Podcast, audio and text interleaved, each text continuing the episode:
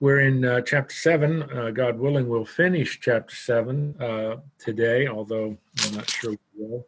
This is uh, one of the more significant chapters in Jesus' public ministry. I want to pick up in verse 14 after 7, although we covered a little bit of that last week. That's uh, we jumped at we had to jump out in the middle of the paragraph. So anyway, just to remind that is uh, focus of Jesus. He's back in Jerusalem for the feast of the tabernacle, called Feast of the Booths.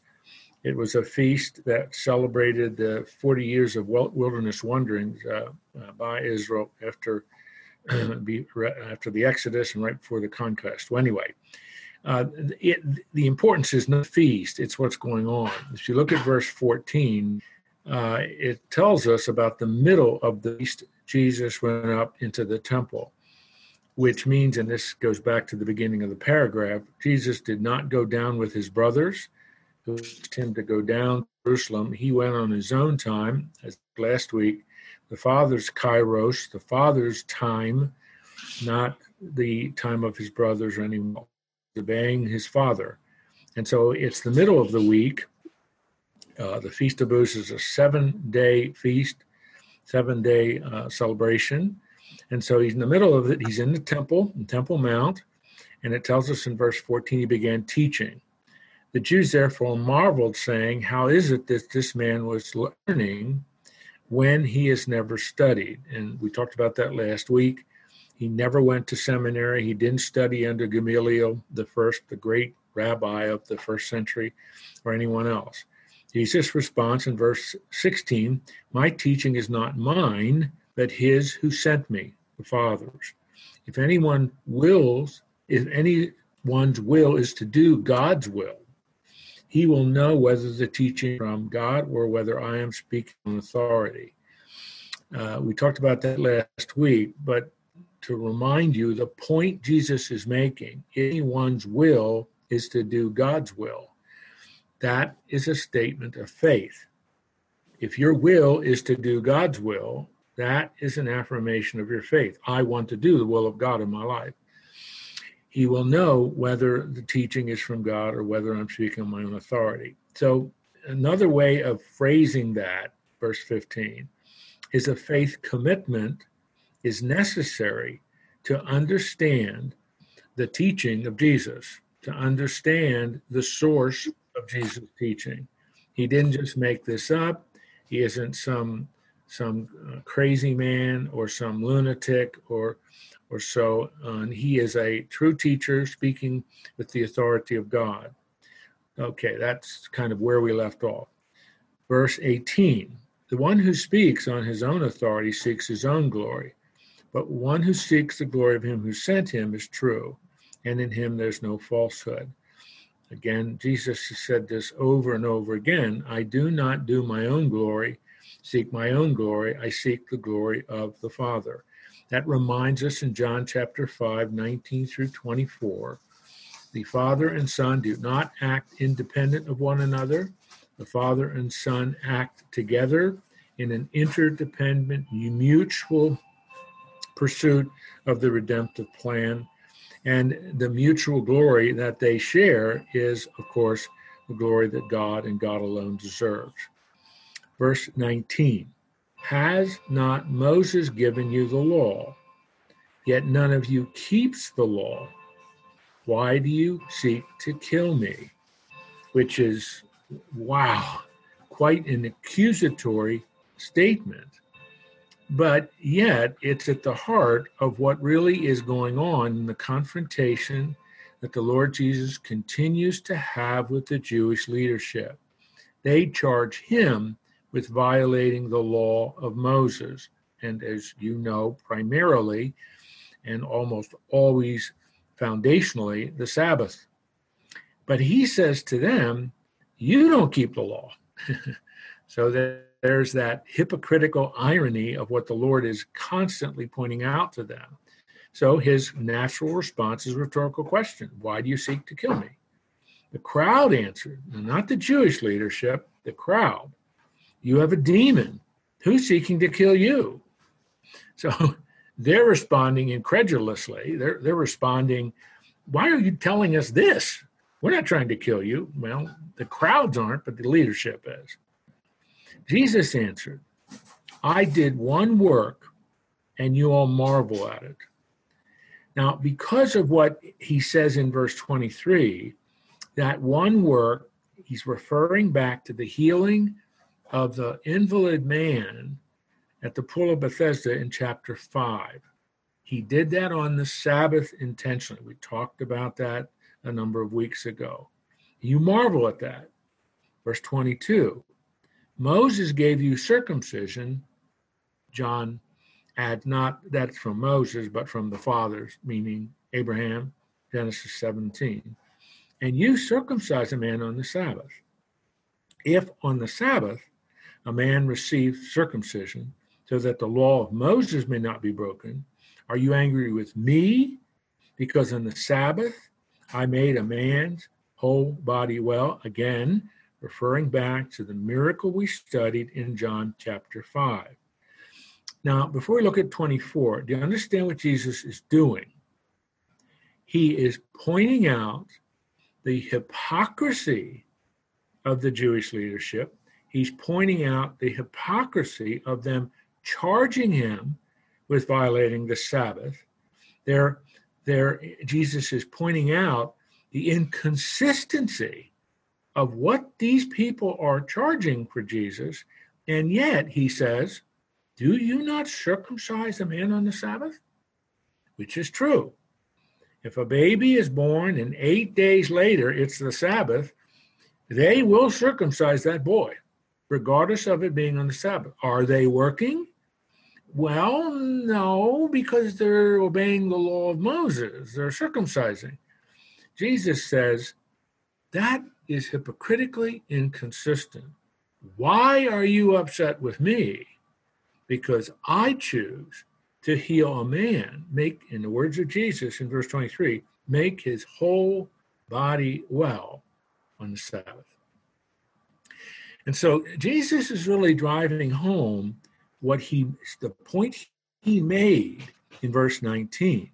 You do not keep the law you are so you are so legalistically committed to this sabbath and your interpretation of the sabbath that there's no room for compassion no room for grace no room for mercy which was that i have shown to that man. Again referring to the miracle in, in chapter 5 so jesus concludes do not judge by appearances but judge with right judgment. Jim? That is a profound challenge by Jesus. I have a question for you, Jim. The crowd, the crowd use the crowd uses the word demon. Um, Christ said in a prior verse that we studied, "Have I not chosen all of you, and yet one of you is a devil?" Can you uh, does the crowd use the word demon? You are a devil, demon. Why do they do that? Well, I I think it's I think it's just a, a response to what Jesus has said to them. Why do you seek to kill me?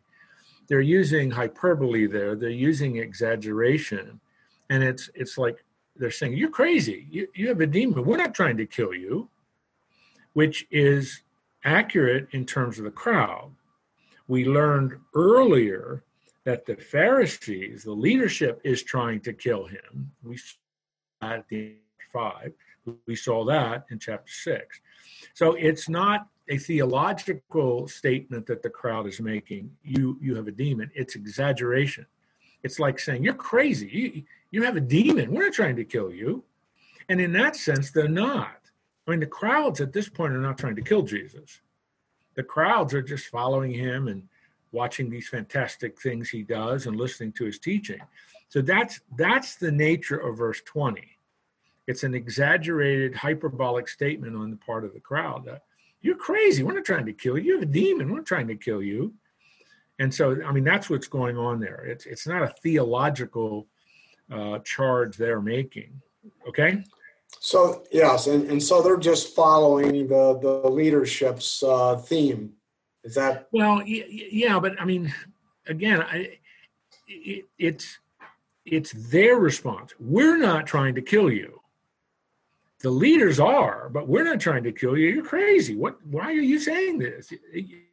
You're you're talking like a demonic possessed person. We're not trying to kill you. It's the crowds responding because it's leadership that has hatched the plot, uh, reached the conclusion, begin to lay out the plan to kill Jesus, which is what's, of course, going to happen later later in the book of John. Let me look at verse 24 um, again. I mean, look at that. That's a principle. It's something that specifically applies to this situation where the crowds and, and so on are making these extraordinary statements and claims about Jesus. And he's trying to show, both in terms of leadership and in terms of the general people of Israel, you're hypocritical. You're upset when something happens on the Sabbath, like healing a man, but if your son is born and eight days later is the Sabbath, you're going to circumcise him. And he's trying to show the inconsistency and the hypocrisy of a legalistic approach to righteousness. You understand that sentence? He's trying to show the inconsistency and the hypocrisy of a legalistic approach to righteousness. That what I do merits God's favor. And so Jesus then, in verse 24, floats a rather magnificent and quite marvelous and quite applicational principle. Don't judge by appearances, but judge with right judgment. And the book of Proverbs, again, just as a principle of life, the Proverbs have much to say about this. You know, first appearances, your, your first impression, your, your, your first evaluation of something may not be right. You need more information, you need more perspective to make a right judgment, again, using the words of Jesus. So, it, it, verse 24 has a very specific application in, in terms of the context of Jesus and this dealing with the, the leadership, dealing with the people at this point. But it also has a broader application. And again, I would just look at verse 24 and I would say, see the book of Proverbs. because it's filled with these kinds of proverbial statements. You you you hear one from one person, it sounds like they're right. The proverbs say, uh, "Get a second opinion, get a third opinion." Make sure you're making an accurate judgment before you reach a conclusion. And again, that's just an uh, application principle.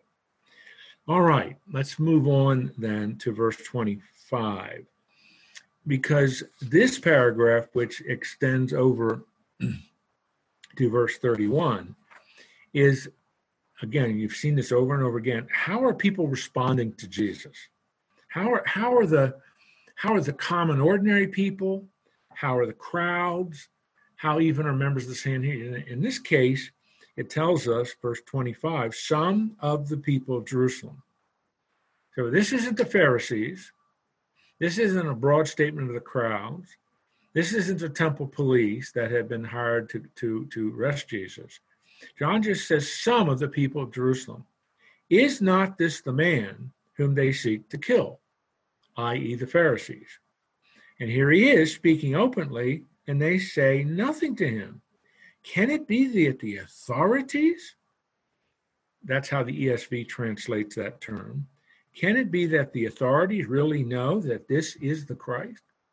Can it be that the Sanhedrin really knows that this is the Christ? Remember, Christ is Greek for the Hebrew Messiah. So let's paraphrase it.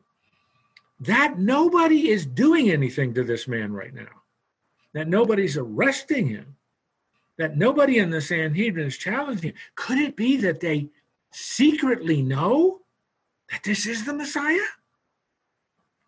So you can see what is happening is as Jesus is teaching and doing these wonderful messianic miracles and so on, there is confusion, there's division, and people are trying to figure out what is going on. I'm hearing the rumors that the Sanhedrin want to kill him, but he's speaking openly. He's in the temple, he's teaching, and nobody's doing anything. Maybe they secretly know he is the Messiah.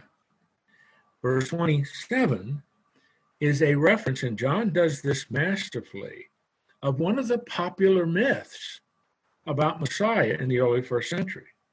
Verse 27 But we know when this man, we know where this man comes from. When the Christ appears, no one will know where he comes from. That's a popular myth. That's not a prophecy out of the Old Testament.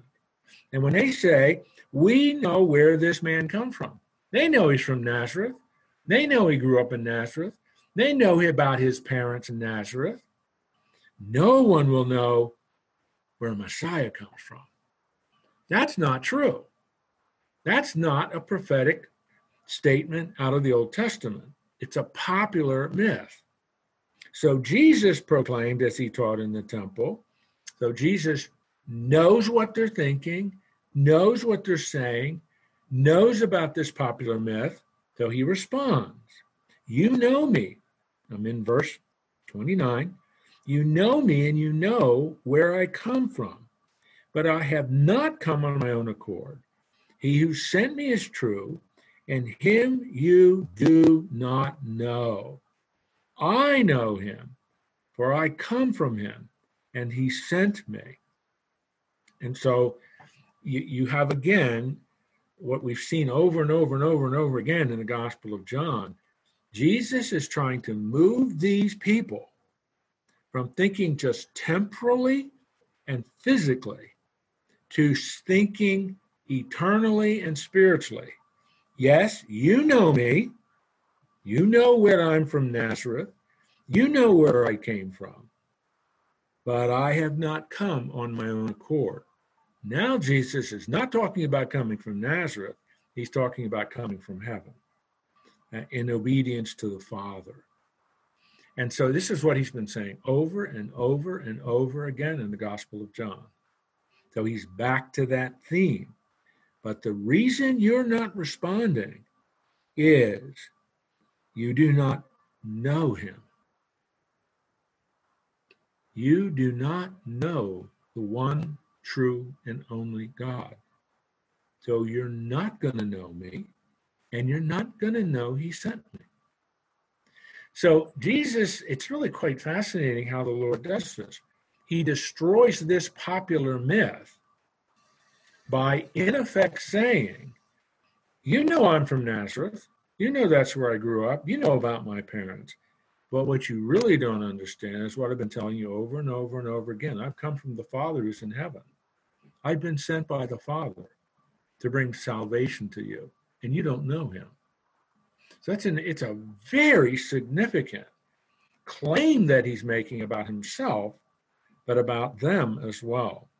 Verse 30. So they were seeking to arrest him, but no one laid a hand on him. Why? And this is something we've seen over and over again. And we're going to see it over and over again until we get to Jerusalem when Jesus hangs on a cross. His hour had not yet come. And that hour is the hour of his crucifixion, of his of his sacrifice. And so you just see again these remarkable interplays between the temporal and the eternal and the providence of God. Why are they not successful in stopping him, arresting him, ending his public ministry? Because his hour had not yet come. And so you see then Yet many of the people believed in him. And they said, when the Christ appears, will he do more signs than this man has done? Another popular myth, I suppose. And so there, there's, again, you can see trying to process and figure out everything that's happening, everything that Jesus is saying, everything that Jesus is doing, some people are responding in faith, some people are believing in him, others are still asking questions. Well, when Messiah does come, won't he do more miracles than what this guy's right. done? More signs than what this guy's done? now listen, I don't. I'm hoping you're not confused. I don't think you are, but I, I want to remind you of something that is consistently taught throughout the Bible. It's both in terms of, of God revealing himself to ancient Israel, as well as, as responding to Jesus, the final revelation of God. Jesus divides people. Jesus causes division. Some people are going to respond to Jesus and accept him, believe in him.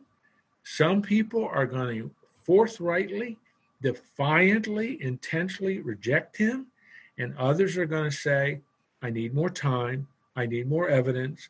I need, I, I need more convincing. I'm not yet ready to make a decision. That was true in AD 32 when these events occurred. It is true in 2020. I have seen that over and over and over again in my own public ministry, as well as in my ministry in churches, as well as in my ministry with young, young adults. That is how people respond. They either accept it, they will willfully reject it, or they say, you know, I need more time. I'm not ready, but I'm still open to hearing. And so that's what you see here. You see multiple responses to Jesus. And John, the writer of this gospel, is trying trying to, to summarize that for us. Okay, now before we move on, any questions? Are you with me? Uh, yes, I, I go ahead. Yeah. Uh, I don't know who's first, so somebody, Fred, go ahead. Yeah. In, I'm, I'm wondering how verses uh, 28 and 29. Fred, you're really not coming out very loudly. I'm sorry, go ahead. I'm just not hearing you. Okay. I'm, I'm wondering how verses Yeah. 28, 29 re, uh, relate to messianic prophecy of, of, of Jesus. Oh, good. Yes. Um, well, they, um, I'm not sure how to answer that because they they directly relate to messianic prophecies about the coming of the Messiah. Um, is, is that what you're asking? No? Let me think about it. Oh, I mean, I mean, the answer to your question is um, yes, they do relate to messianic prophecies in the Old Testament. Um, I, I would think here of, for example, just one example, one or two examples, what Psalm 2 says, what Psalm 110, 1, 2, 3, 4 says. It's it in, in the Hebrew, in those passages, it's the difference between Yahweh and Adonai. Yahweh sending Adonai. Yahweh saying to Adonai, Sit at my right hand until I put everything under your feet. Uh, in Psalm, uh, uh, You are my son. I'm, I'm granting you inheritance. I'm going to send you to crush the rebellion. I mean, that relationship between the persons of the Godhead are very evident even in Old Testament prophecies. And in, in, in what Jesus is doing in those two verses is summarizing that in, in two really pithy statements that are really accusatory to these people. You, you don't know him. you don't know God the Father. That's why you're not responding to me. And because you don't know him, you're never going to put all this stuff together that the Old Testament prophecies say about me. And again, that is it's it's the, exactly the same thing you see today. The hardness of people's heart toward scripture. The hardness of people's heart toward things of God. And yet it is it is still God through his spirit at work, softening those hearts, making those hearts open to the truth, and then, Lord willing, over time, eventually receiving that truth. Russ, you were going to ask a question. Yeah, I have a technical question on some semiotics here. In the, um, it refers you've referred several times to the Pharisees. It mentions here the chief priests. We referred to them synonymously with the Sanhedrin. Um, were the scribes and the Sadducees also included in that group, or were they somehow excluded from this rendering only? Um, or is there some distinction there that I should take from the fact that the Sadducees seem to be left out of that? Uh, but left out of that, you mean Uh, uh, this the, particular- what, what we're studying right This now, it- it mentions Pharisees by name, chief priests, I assume is equivalent with the Sanhedrin. Um, but I don't know if it includes the Sadducees, the two bodies that were arguing with one another at the end, or am I just reading too much into that?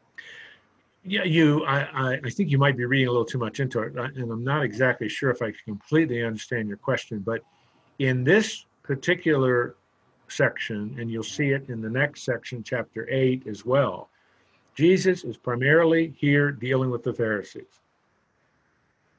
The Sadducees, and uh, you know, they are a large, as a matter of fact, the Sadducees were the majority on the Sanhedrin in the early first century. They were the majority party. The Pharisees were the minority party. But the Pharisees, and, and that's really important to remember that, the Pharisees were the spiritual leaders. They were the ones that looked at the entire Old Testament as valid and authoritative, whereas the Sadducees only looked at the first five books. They rejected everything else. And the Pharisees believed in a resurrection. The Pharisees were the theological conservatives. But the Pharisees also, as we have talked, and I'll remind you, were the legalistic champions of the law. We keep the law meticulously, and that's the key to our salvation. And one final point about the Pharisees the Pharisees were much more popular with the crowds than the Sadducees. The Sadducees were, were, were the, the rich, they, they accommodated to Rome. If you ever go to Jerusalem, I, I will show you the, the homes of the Sadducees. They're on the they're on the west side of Temple Mount. They lived well. But the Pharisees lived among the common people south of the temple, where the common ordinary people lived. And that's why the common ordinary people liked the Pharisees. Uh, I mean, the common ordinary people appreciated the Pharisees because they lived among them, they, they taught them, and they were the patriots. They, they were the, uh, I'll use a phrase we used to, they were the nationalists. and they were, they were adamantly opposed to Rome, whereas the Sadducees were very accommodational to Rome. But here, what what is primarily going on uh, when when when John uses the Jews, and you'll see here in verse 32, he very specifically mentions the Pharisees. Pharisees. But in this section, it'll continue into chapter 8. The primary uh, opponents of Jesus are the Sadducees. I mean, are the, The Pharisees, Pharisees. not the Sadducees. Got it. Am I, did I answer your question? Yeah, well, the reason I'm asking is that, you know, obviously they had to take a vote at some point and they were seeking to kill him. So, how did this minority party usurp the majority that was the kind of go along to get along folks to then say, crucify him? You know, so I'm seeing is, is you know, they're setting up against the, you know, the green, to an analogy today with he's setting up against the Green Party and the environmental activists, right? But the but the Republicans and the Democrats seem to be okay with him. Um, so either they're both included in that, and I'm missing something. Well, or- everybody everybody is opposed to Jesus. The Pharisees, the chief priests, the scribes. The scribes served served the Pharisees. They they were they served the Pharisees. But everybody's opposed to Jesus, but for different reasons. I mean, I mean, and that's what will pull the Pharisees and Sadducees and the Herodians together. Not because they agree with one another, but they have a common enemy. They all hate Jesus. But did, they all they all oppose Jesus, albeit for different reasons, but they oppose Jesus. And this these passages are dealing specifically with the points that the Pharisees are. That's right. So the Because Sadducees are ex, ex specifically excluded, but only from this piece. That's right. And and it is because you see this interaction with the crowds and the larger the larger lay person of, of Jerusalem at this time. Uh, and and, and okay. it's it's really this is really an insight into the political and religious culture of Jerusalem at the time of Jesus. And if you don't, and I, I just tried to give you a summary, I hope that was somewhat helpful, but if you don't Yeah. keep that in mind, it's confusing because you, you, you, and then you're going to come up later to the Herodians. Who in the world are they? very, very, very small group Right. of Jewish leaders. But it's just each one of them, each, um, I by mean group there, each one of these groups is going to oppose Jesus and hate Jesus for different reasons. But it's like anything in a political and religious culture. If you have an enemy hmm. and it's a common enemy, you set aside your differences to get rid of that enemy. In a time of war in the United States in World War II, the Republicans and Democrats came together because they had a common enemy, Japan and, and Hitler. You know, I mean, the political differences were sort of irrelevant. Well, that's what that's a horrible analogy, but it just in the sense that Pharisees and Sadducees and Herodian chief priests are all going to come together because they all hate Jesus, albeit for different reasons, but they all hate Jesus. Okay. Jim, uh, on that point, uh, Zacchaeus, he was part of that group. He was a tax collector. Yeah. Okay. He wasn't on the Sanhedrin. He was a tax collector. Okay. He wasn't. He was on- in Jericho. He didn't live in Jerusalem. He lived in Jericho. he wasn't either party then. No, no, no. He was a ta- but now Nicodemus, Yeah. Okay. Joseph of Arimathea, they they were on the Sanhedrin. They they were Pharisees on the Sanhedrin. And didn't didn't some of those though actually that message get through? Oh yeah, yeah. They they come to faith. Yeah. Yeah. I was thinking. I, I didn't want to throw the whole kit and caboodle out uh, because Well, think he- he was effective. Go ahead. Yeah, yeah, that's right. I mean, that we saw it in John in chapter three, and then we know that Nicodemus, we'll see him coming up here in, in the next chapter, actually. But then, and when Jesus dies, Nicodemus, Joseph Arimathea, they take the body of Jesus and, and, and bury it. Yeah. All right. Uh, good question interaction. I hope the rest of you didn't get lost there with all that. Verse 32, again, uh, is relates a little bit what Russ was saying, but the Pharisees heard the crowd muttering these things. And remember, the Pharisees are the populace. The Pharisees lived among the poor people south of Temple Mount. They they the poor people liked the Pharisees. So the Pharisees, who are their advocates, hear the crowds, and the chief priests and the Pharisees sent officers to arrest him. So their response to this, the response to what all the people are saying is, they send temple police. That term I read from the ESV translation, that term officers is a reference to the temple police. These are not Roman military personnel. This isn't the Roman army under Pilate. This is the temple police that served at the authority of the Sanhedrin. And so almost all of the temple police were Levites. So these are Jews who are, you know, wearing military uniforms, carrying Glock pistols. Uh, ha, you know, I'm, I'm being humorous. Nobody's laughing, but it's it's so these are not Roman military. This these are Jewish. These are Levites, but their role is to serve the Sanhedrin and keep peace on Temple Mount. Well, they sent these guys to arrest Jesus. Jesus then said, I will be with you a little longer, and I'm going to him who sent me. You will seek me, you will not find me. Where I am, you cannot come. The Jews said another, again, in the context, the Pharisees heard what the crowds are saying, send the temple police to arrest Jesus. Jesus continues to talk to the people. And that's what John is doing. And so the Jews then said, Where does this man intend to go that we will not find him? Does he intend to go to the dispersion among the Greeks and teach the Greeks?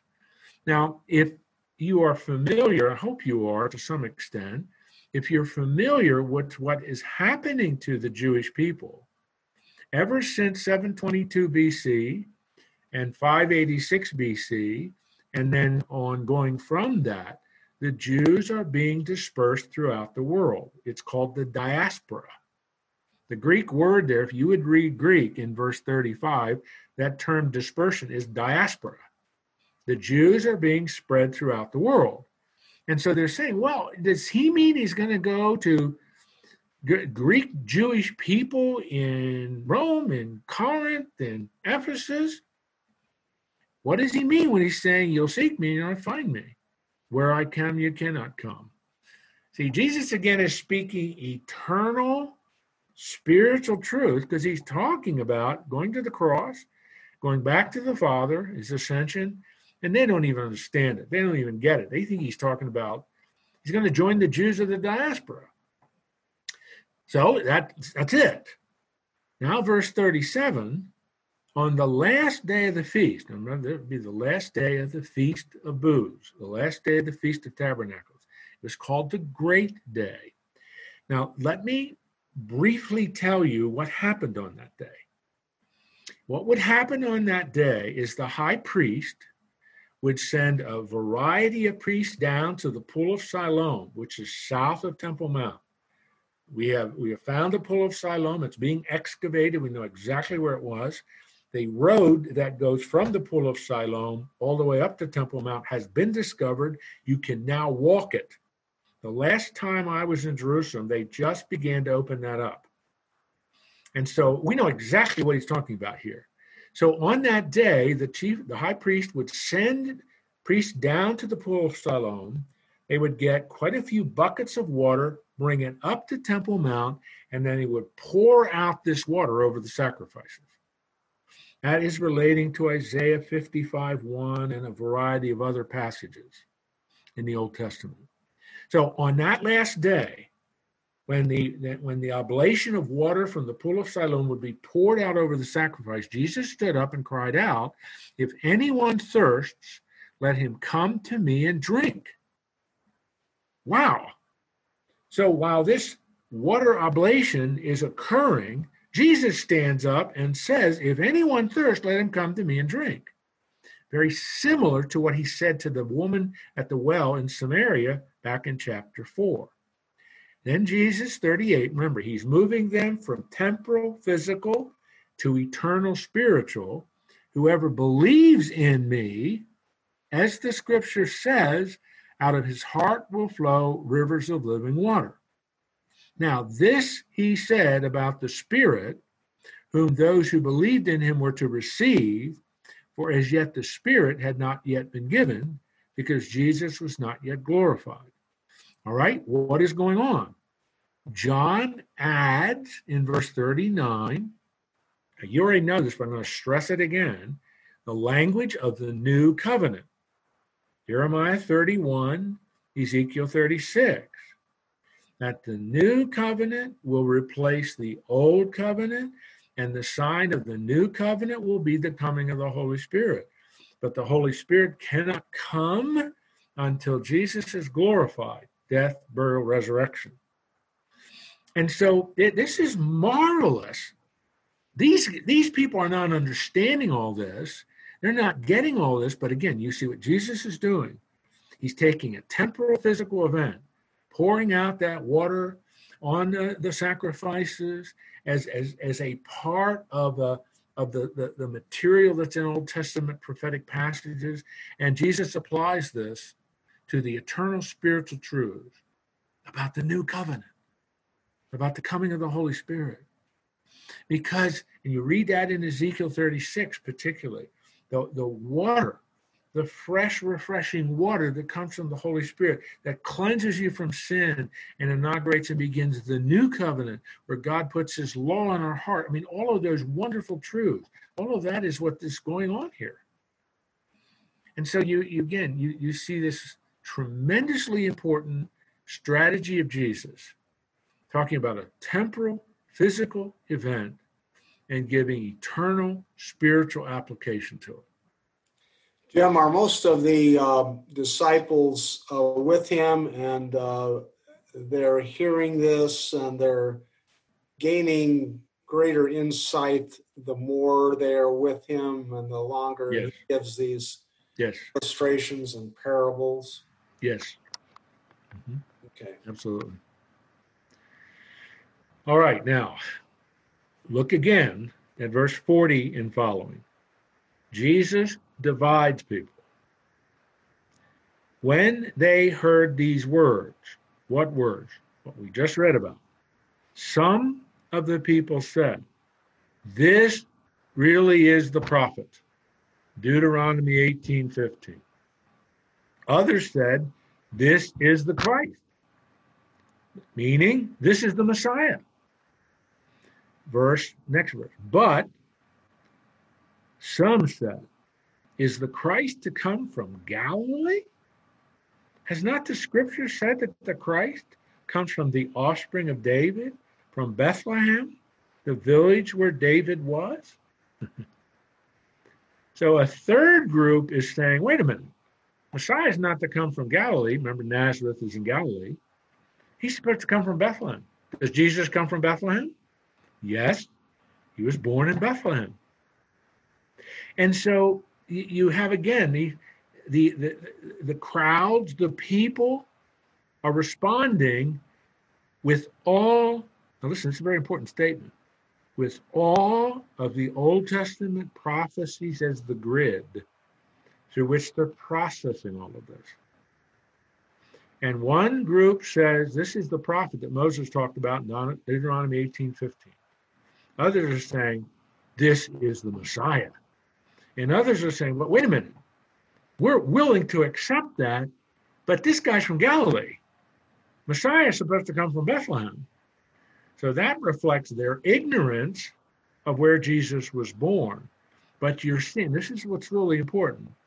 The people are processing the question, who is this man, through the grid of Old Testament prophecy. And all three of these responses are valid, accurate responses. He is the prophet Moses talked about in Deuteronomy 18:15. He is the Messiah. And yeah, we're a little confused because he's from Galilee. I thought Messiah was supposed to be from Bethlehem, but that's that's Micah chapter 5 verse 2. They understood that. And so you have this marvelous summary that people are responding through the grid of what the Old Testament prophecies had taught. That's good. They're evaluating what Jesus is saying and doing through the grid of Old Testament prophecies. That's good. And then John says, so there was a division. Some of them wanted to arrest him, but no one laid hands on him. Now there's a fourth response, and it's a response of the temple police, the officers. Look at verse 44. The officers then came to the chief priests and the Pharisees, was said, and who said to them, why, why did you not bring him to us? The officers answered, No one ever spoke like this man. Remember, the temple police, they are Levites. So they too have the grid of the law and the Old Testament, and they're saying, No one ever spoke like this before. The Pharisees answered, have you also been deceived? Have any of the authorities or the Pharisees believed in him?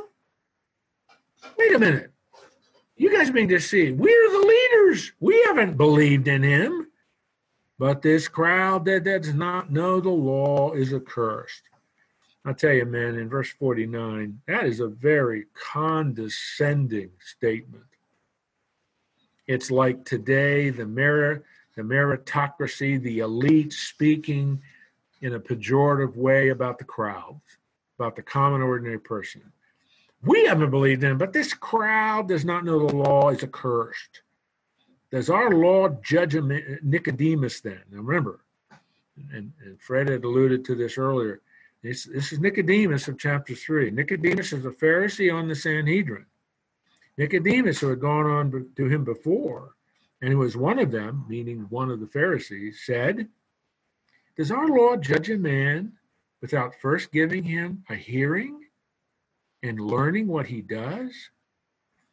So Nicodemus is an advocate of Jesus. He's saying, wait a minute. We should give a hearing. We should be, we should learn what he says. They reply, Are you from Galilee too? Search and see that no prophet arises from Galilee. So you, you have this ongoing division, but those last verses that we just read, here's the Pharisaic leadership condescending, looking down on the people. Nicodemus trying to, to, to get them to think clearly, but nah, they're not open to that at all. So chapter seven comes to an end.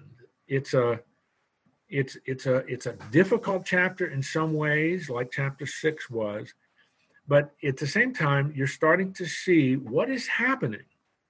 This is in Jerusalem in chapter seven, and he's causing division. And um, even among the Pharisees, there's division.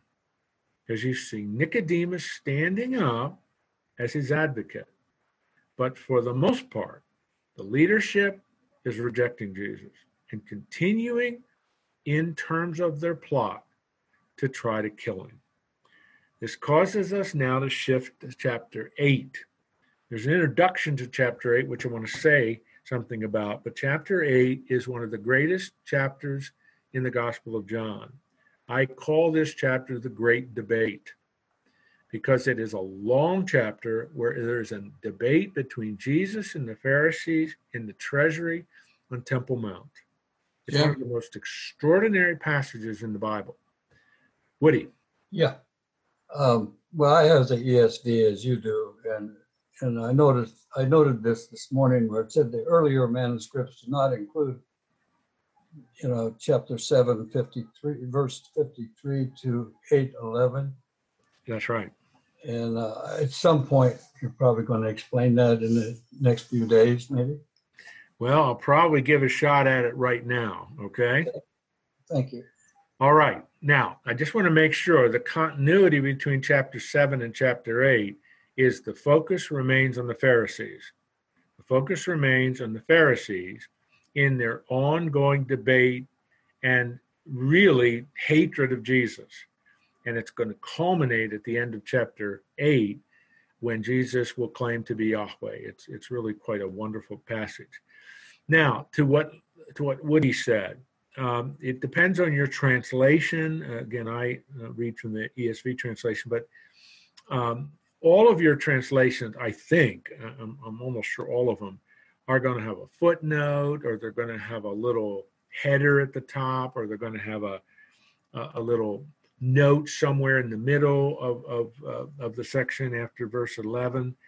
But um, chapter 753, the last verse, through the first 11 verses of chapter 8 are not in the earliest manuscripts of the New Testament that we have.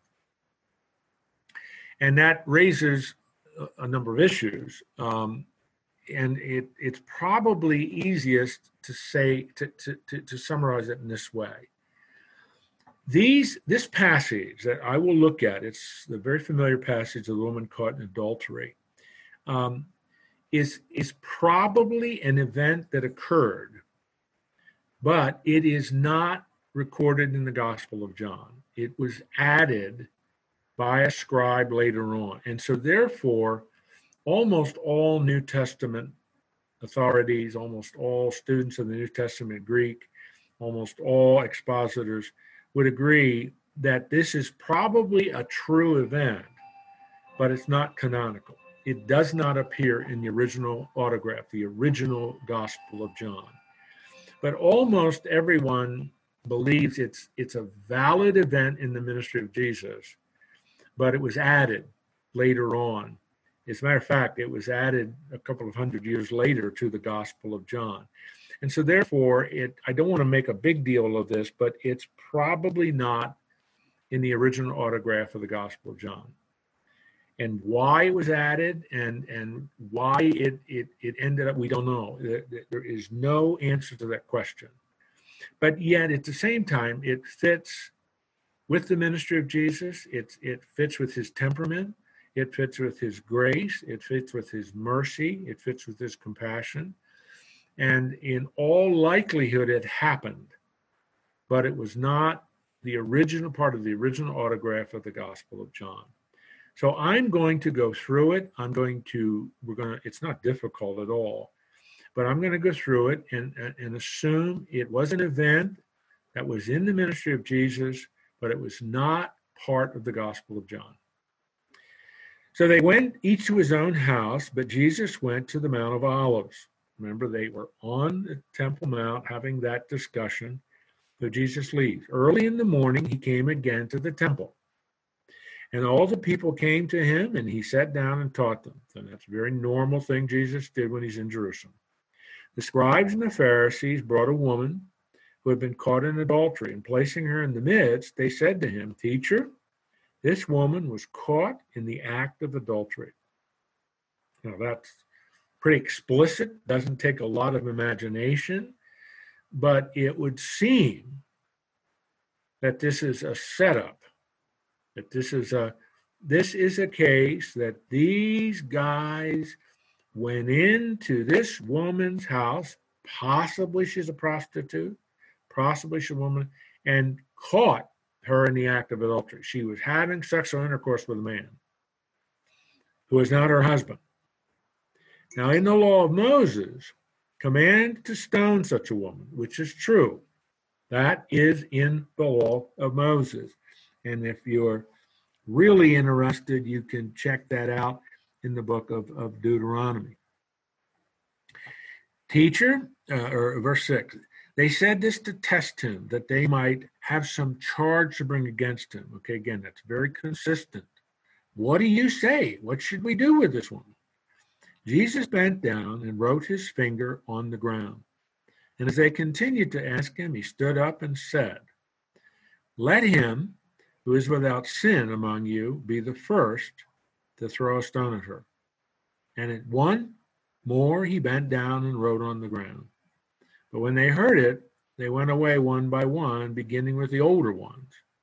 And Jesus was left alone with the woman standing before him. Jesus stood and said to her, Woman, where are they? Has no one condemned you? She said, No one, Lord. And Jesus said, Neither do I condemn you. Go, from now on, sin no more. This is, again, it's a very familiar um, narrative in the ministry of Jesus. And the focus is, again, the intent of the Pharisees to trick Jesus, to test Jesus, to trip him up, and the response of Jesus to focus on their inconsistency, their hypocrisy, and zero in on this woman. Does he condemn her? No. Does he call for her to repent? Yes. And so you see, this is very consistent with a lot of the ministry narratives of Jesus. This isn't unusual, it isn't uh, atypical, it's very typical. And so, again, in all likelihood, this is an event that truly occurred, but it was not a part of the original autograph of the Gospel of John. All right. Um, I looked at my watch now. I probably should stop. Now, what I would if you have time to do this, I, I, would encourage you to do this. We'll start with verse 12 next week of chapter 8. Read the rest of the Gospel of, of John chapter 8 through, through verse 59. It's a long chapter, but it is an intense debate between Jesus and the Pharisees.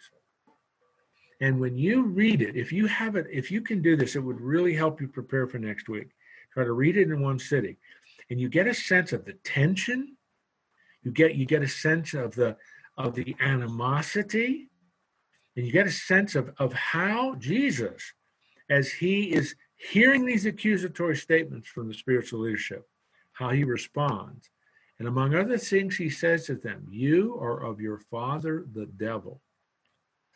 That that is an incredibly astonishing thing to say to the spiritual leadership of first century israel and I want to look at this next week. I I would love to get through this whole chapter all in next week. I don't know if we'll be able to do it. There's a lot there.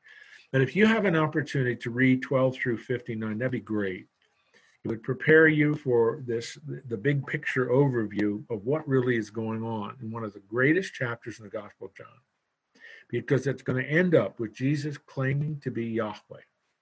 And we'll get to that next week. Well, uh, I hope this was a little bit of a hard beginning there. Glenn, thanks for solving the problem for us, and we'll look forward to seeing everybody next week. Let me pray here, and, and then I'll let you go. Lord, we've dealt with another um, complicated and somewhat difficult passage, the closing part of chapter 7. But we see again what Jesus is trying to do to get people to focus on eternal spiritual things. And now the various responses to Jesus are just, again, coming to the surface over and over and over again. Jesus is controversial, Jesus is provocative. Jesus does cause people to divide, and that is true in 2020. Some people accept him and believe in him. Some people defiantly reject him. Others, I need more time. I'm not quite ready. I need more information. I need to reason more. And Lord, that's true today. I've seen it over and over again. I'm sure these men have too. I thank you that each man, I trust this is true, that's listening and been a part of the study, knows you, is walking with you, is a follower of you. And so that is why, as we study the Word of God, we learn more about you, we learn more about Jesus, and our faith and our trust deepens. And therefore, our commitment deepens. So we want to be men of faith, men of God who represent you well. Help us to do that and be that. For we are your ambassadors of your kingdom. You are our King, you are our Lord. We want to represent you well. Help us to do that, we pray in the name of Christ. Amen. Have a great rest of the week.